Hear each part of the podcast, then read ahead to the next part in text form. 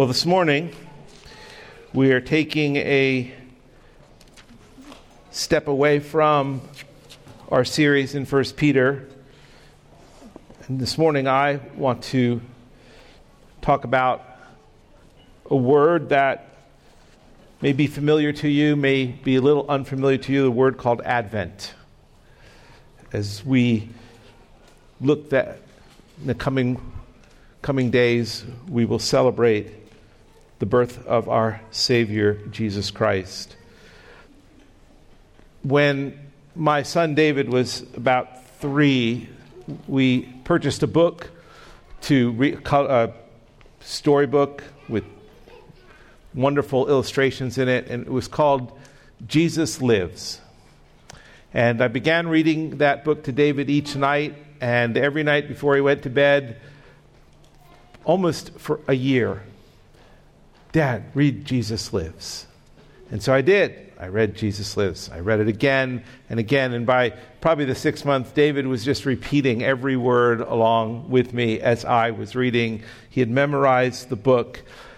And after a year, it's like, okay, can we move on to another book? And David's like, no, no, no, Jesus lives. Jesus lives. Um,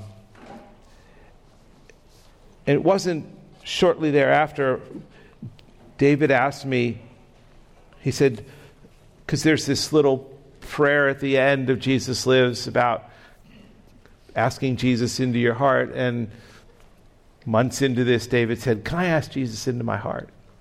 I said, Let's just wait, bud. You're three years old, you know, let's just wait. And I keep reading and I keep reading, and I'm thinking, it's just, it's a storybook. I'm, I'm, I'm laying groundwork for the gospel for when he's, he's a teenager and, and he really understands, you know, who Christ is. And uh, probably about three or four months later, I open up Jesus Lives, get ready to read it, and David looks at me and he said, I went ahead and asked Jesus into my heart already.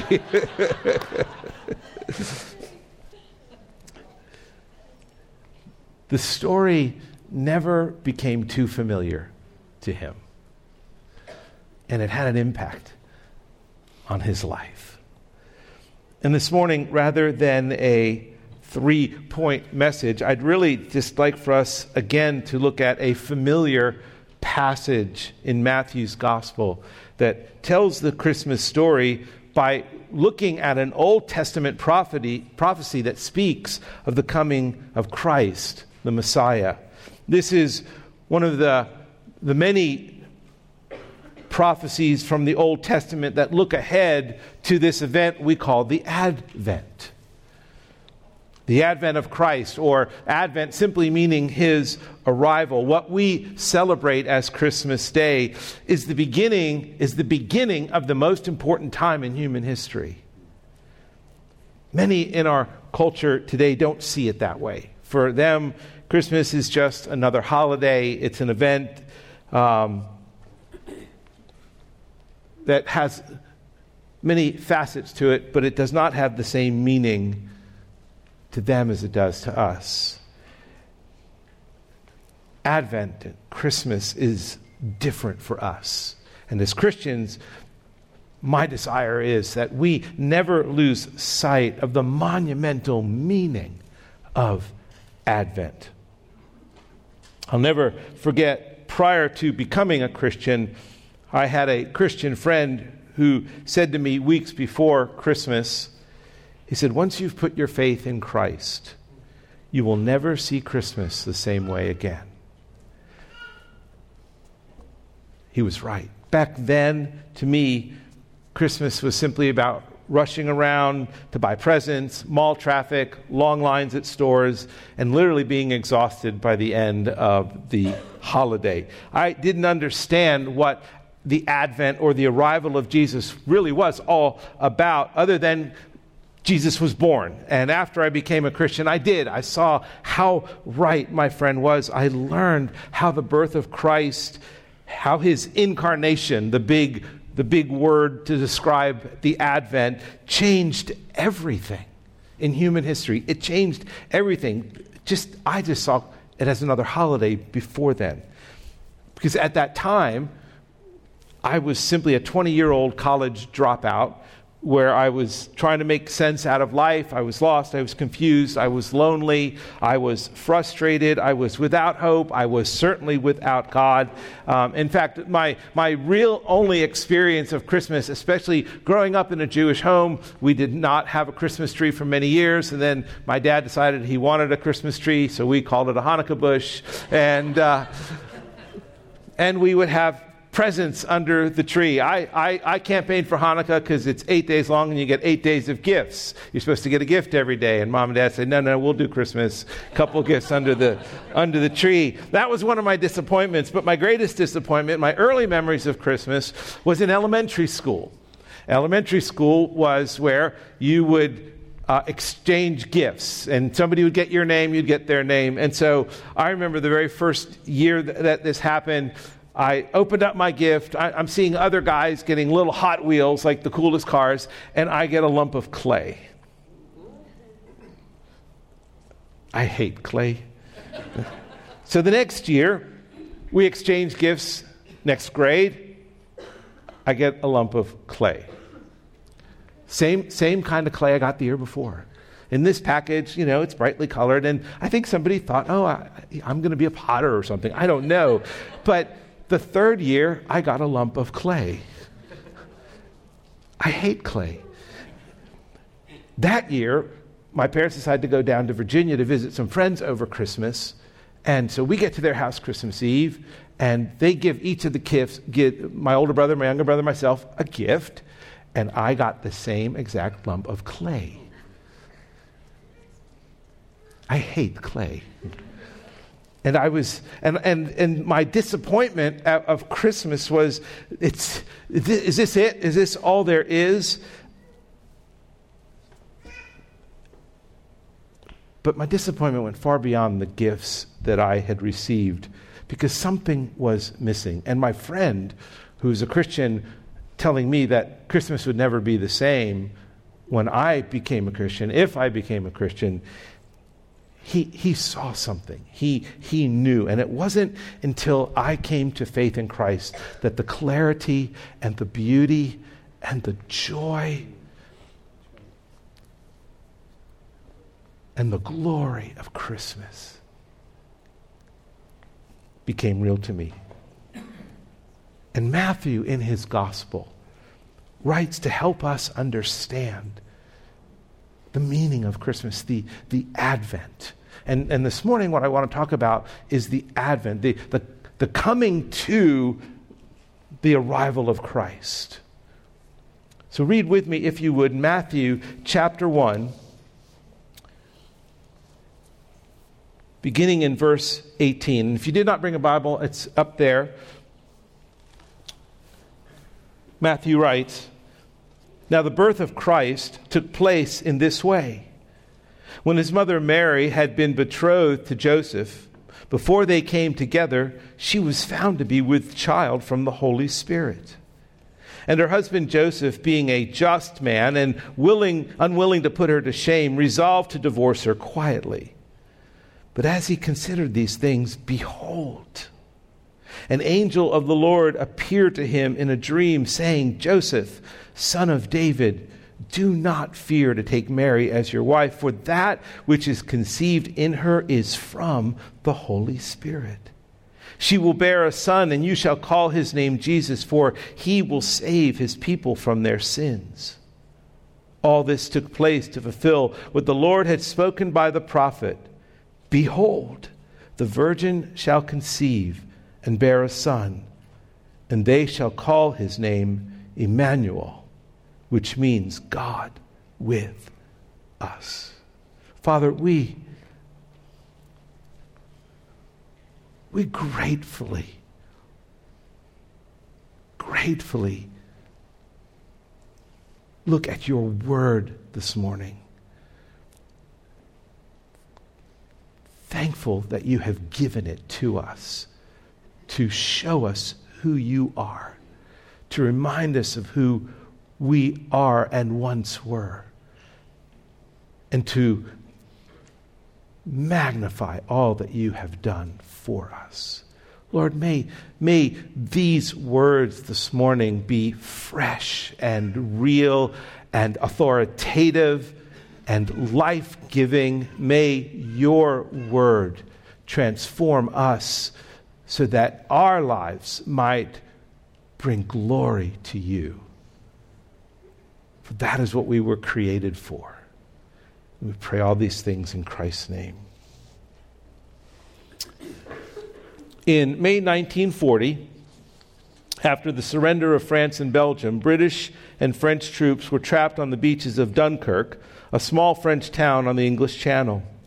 More than 300,000 soldiers were gathered on the beach waiting to be ferried across the channel to England.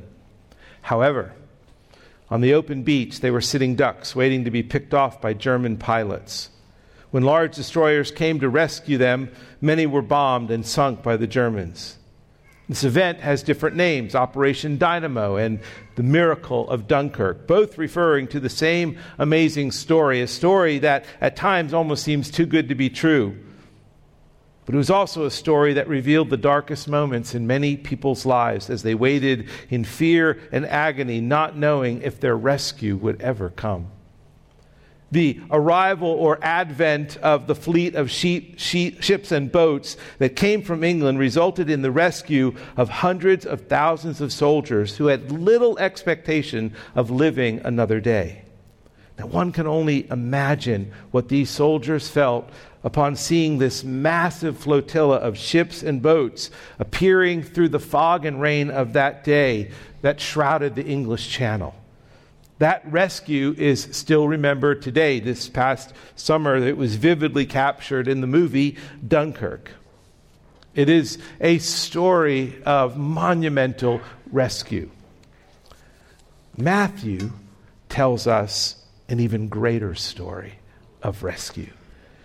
God saving humanity from their sin and certain death by sending his son into the world. He, he recounts the story here of the advent of Jesus, the arrival of Jesus, but the story of God's rescue. And here's what I, I want to highlight today the story of God's rescue began long before the advent we read about here. Long, long before. In his telling of the Advent story, Matthew looks back more than 500 years as he quotes from an Old Testament passage to help his readers, to help us understand why Jesus had to come at all. He uses a passage from Isaiah 7, verse 14 Behold, the virgin shall conceive and bear a son, and they shall call his name Emmanuel, which means God with us. But Matthew doesn't just use an isolated and single verse in the Old Testament, even though he quotes only one verse. He has in mind the entire context the entire passages of, of in Isaiah from chapter 7 all the way through chapter 11. All the messianic prophecies that, that some we read this morning, some we will read about next week. All the prophecies that we see in, in the five chapters from 7 through 11 in Isaiah. Isaiah is an Old Testament prophet who is in his, in his prophecy, in the book of Isaiah, he's describing in vivid detail Israel's great sin and God's holy judgment, a bitter and dark time for the nation of Israel. And Israel's prophecy takes place at a, at a certain time when the nation of Israel was divided into two kingdoms. You had the northern kingdom called Israel, and you had the southern kingdom called Judah. And this is, this is when Isaiah, this is when Isaiah is a prophet, and King Uzziah, this is when Isaiah was called King Uzziah, had died. Isaiah is called to be a prophet. You know that passage well in Isaiah 6. And, and these two kingdoms are, are separated from each other. Throughout its history, the northern kingdom of Israel was, was led by wicked kings, and there was, there was great sin, and this this kingdom really was an abomination in God's eyes. Now, Judah, the southern kingdom, had a righteous king in King Uzziah. But when he died, his son Ahaz took over, and he was a wicked king. And because of their idolatry, both in Judah and in Israel, in the two kingdoms, and their Im- immorality, God, God's judgment is coming upon them. And it, is, it will be a severe judgment. At the time, the nation of Assyria was the military power in the region, it was, it was a massive military power. And so they, the, all the other nations around were just fearful of being conquered by Assyria because Assyria is moving like a, like a swarm of locusts, just conquering and, and enslaving and devastating nation after nation. And so the northern kingdom of Israel goes to the kingdom, the, the nation of Syria, and says, Let's make a pact that we will join together to fight against Assyria. And oh, let's ask Judah to join us. And so they do. They ask Ahaz to join them, to, to, for the southern kingdom to join them. And Ahaz refuses. And in his refusal, Syria and Israel, the northern kingdom, decide okay, what we're going to do is we're going to make, we're going to create a coup. We're going to we're going to depose Ahaz, and we're going to take over the southern kingdom. So we're all together to a fight to fight against Assyria. And what does God do? God intervenes and he tells Ahaz, listen, ask me for a sign. In Isaiah 7, this is what the Lord speaks to Ahaz. Again, the Lord spoke to Ahaz Ask a sign of the Lord your God. Let it be deep as Sheol or high as heavens. Ask me for a sign that I will defend you. Ask me for a sign that I will be with you. Ask me for a sign to know that I am the Lord your God. And what does Ahaz do? Ahaz refuses. He tells God, Nope. Nope. I will not ask and I will not put the Lord to the test. Now, it sounds noble. I'm not going to test the Lord. That's not what he's saying. What he's saying is, I don't need God in this situation. And so, what does Ahaz do? He goes out and he makes a pact with Assyria so that Assyria would protect him from the northern kingdom and the nation of Syria. He makes a pact with the devil, is what he does.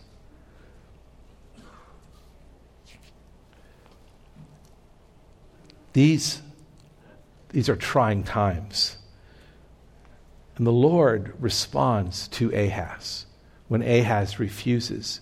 And he says, Look, I'm going to give you a sign anyway.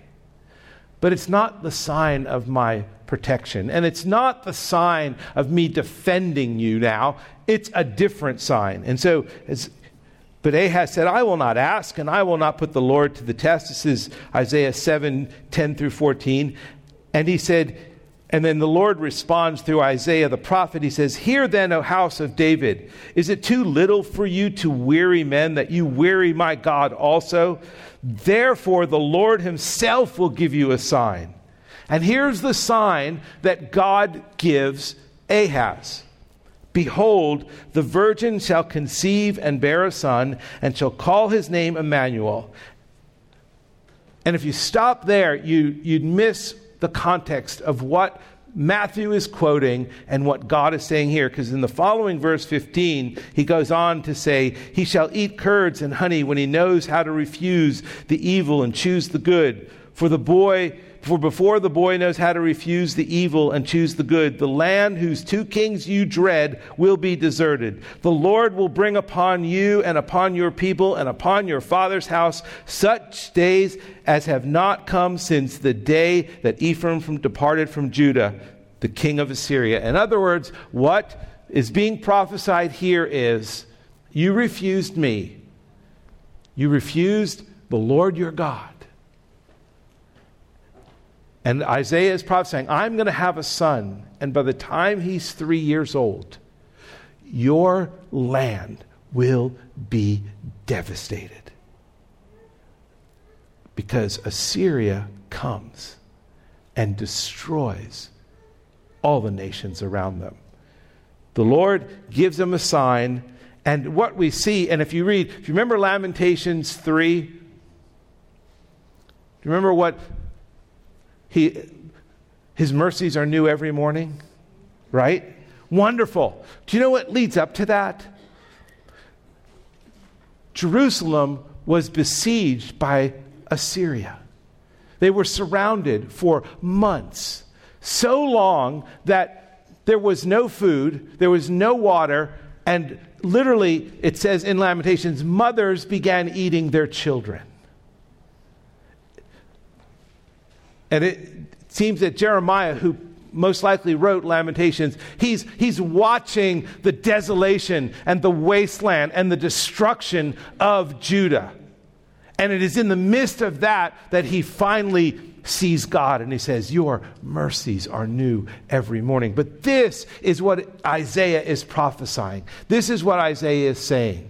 And this, this passage in that Matthew's quoting in 7:14 of Isaiah, therefore the Lord will give you a sign, behold the virgin shall conceive. That is that's a that's a judgment.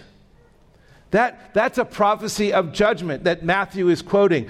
But in the midst of that judgment, there is more to the story behind that judgment. Because behind all these verses in Matthew, Matthew 1 and in Isaiah 7 in particular, there's this stunning truth beyond God's judgment, and that is Emmanuel. That even in your judgment, even when you are exiled, which is what happened to both nations, they were exiled to Assyria. They, they, were, they, they lost their, their country. They saw Jerusalem des, destroyed, God says, even still, Emmanuel, I will be with you. I will be with you. Judgment is a part of God's discipline.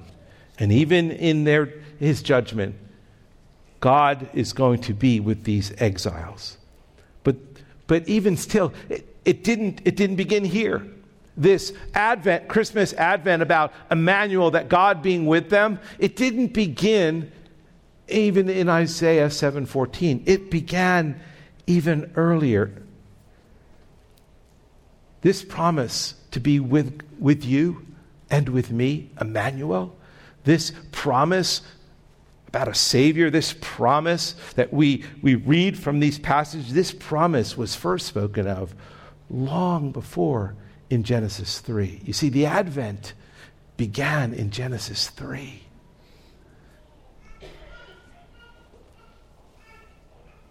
And it began immediately following the greatest tragedy in human history.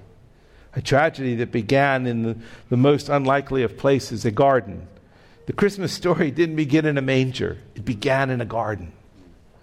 In Genesis 2, God creates Adam and places him in a garden, and then he, he, he creates Eve, and they are living in this place that is pure and it's peaceable and it's tranquil and it's filled with the presence of God. God is with them. And they enjoy the beauty of this garden and they enjoy the unhindered fellowship they have with their Creator. They are created in God's image and they happily find their identity in God's image as worshipers of God. But Satan deceives them with a promise of pleasure, of having a, a better life by being like God rather than serving God. And so they try to become like God by eating from the tree of the knowledge of good and evil, and they exchange the glory of God for a lie.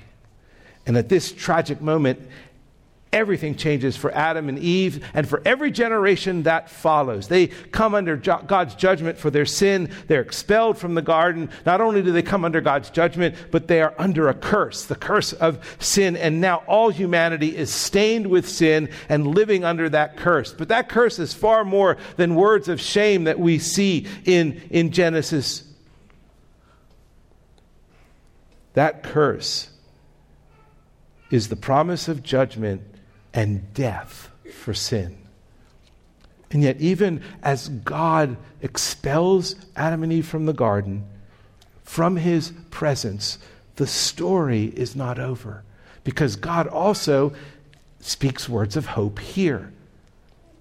I will put Genesis 3:15, I will put enmity between you and the woman and between your offspring and her offspring. He shall bruise your head and you shall bruise his heel kind of cryptic. But in this veiled prophecy is a prophecy that a Savior will come and destroy the works of the devil and bring healing to men and women in every generation. And this, this in Genesis 3 is where the Advent begins. And so when, when Matthew in 118 refers back to Isaiah, Isaiah actually looks all the way back to Genesis. The Advent became, and so when we, we celebrate the coming of Christ, the birth of Christ, we, we must, we should look back. In fact, Matthew and Isaiah both begin what they are about to say with one word. Do you know what that word is? Behold. Behold. Behold. That is what we are to do at Advent. We are to behold. We are to behold the reality of the human condition. We are to behold the reality of the consequences for what we have done. We are to behold what God has done and what God has promised. And we are to behold the coming and birth, the advent of Christ. Listen, from Genesis to Isaiah and centuries ahead to Matthew, Judgment, God's judgment, has always been the issue. But salvation has always been his plan. Always. And what makes the Christmas story so amazing and so wonderful is that God's judgment is not the final word. Emmanuel, God with us, even in the times where God seems so absent. The nation of Israel experienced that during the Exodus. The nation of Israel experienced that during the time of Esther. They experienced this during Isaiah's time. They experienced its sense of God not being anywhere near them. Living in exile, living in enslavement, living under the consequences and judgment of their own sin, and feeling as distant from God as they possibly could. And God says again and again, Emmanuel. Emmanuel. I am near. God with you. what makes the Christmas story so amazing and so wonderful is that judgment is not God's final word. Christ is. The Word has become flesh and dwelt among us and still dwells among us. He became a man to give his life on a cross that we might be spared from judgment and restored back to this wonderful fellowship first seen in a garden. Jesus not only brings salvation, he brings the very presence of God himself. If you have seen me, he says, you have seen the Father. throughout history, God has always been near his people. In a burning bush, in a pillar of fire, in a shaking and quaking mountain, a tabernacle, a temple, through prophets.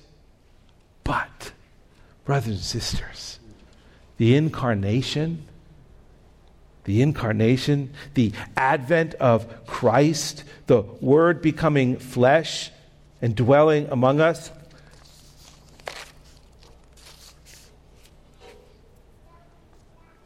That, that becomes the greatest moment in human history. Jesus, Jesus has come to us. And the advent of Christ makes the loudest statement of all because it's the grandest statement of all because it states that God loves his people. And God is faithful to his people. It's an exclamation point about God's heart towards us that he would send his son so that we would be restored to the lost fellowship that occurred in the garden.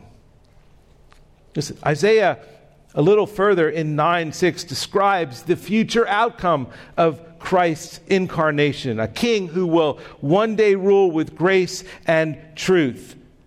9 6 For to us a child is born, to us a son is given, and the government shall be upon his shoulder, and his name shall be called Wonderful Counselor, Mighty God, Everlasting Father, Prince of Peace.